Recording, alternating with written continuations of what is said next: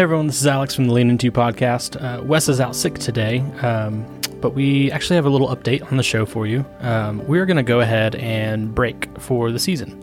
Um, we've put out, you know, sixteen or seventeen strong episodes, and we decided we just wanted to give ourselves a little break and end on a high note with that, our two-part conversation with Cass Holman.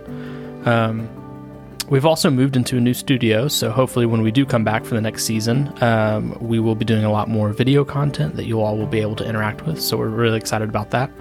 Um, as always, follow us on Instagram at Lean Into Pod for highlights from our episodes and self-care tips you can start to implement in your everyday life. And lastly, we just want to give a huge thank you to you, our listeners. Uh, Wes and I feel truly honored that you continue to trust us to facilitate these conversations um, that, you know, that we feel are super important. Um, in season three, we surpassed ten thousand downloads uh, with listeners in fifty-one countries, representing almost twelve hundred cities around the globe. So thank you again for making Lean Into You a consistent part of your self-care routine.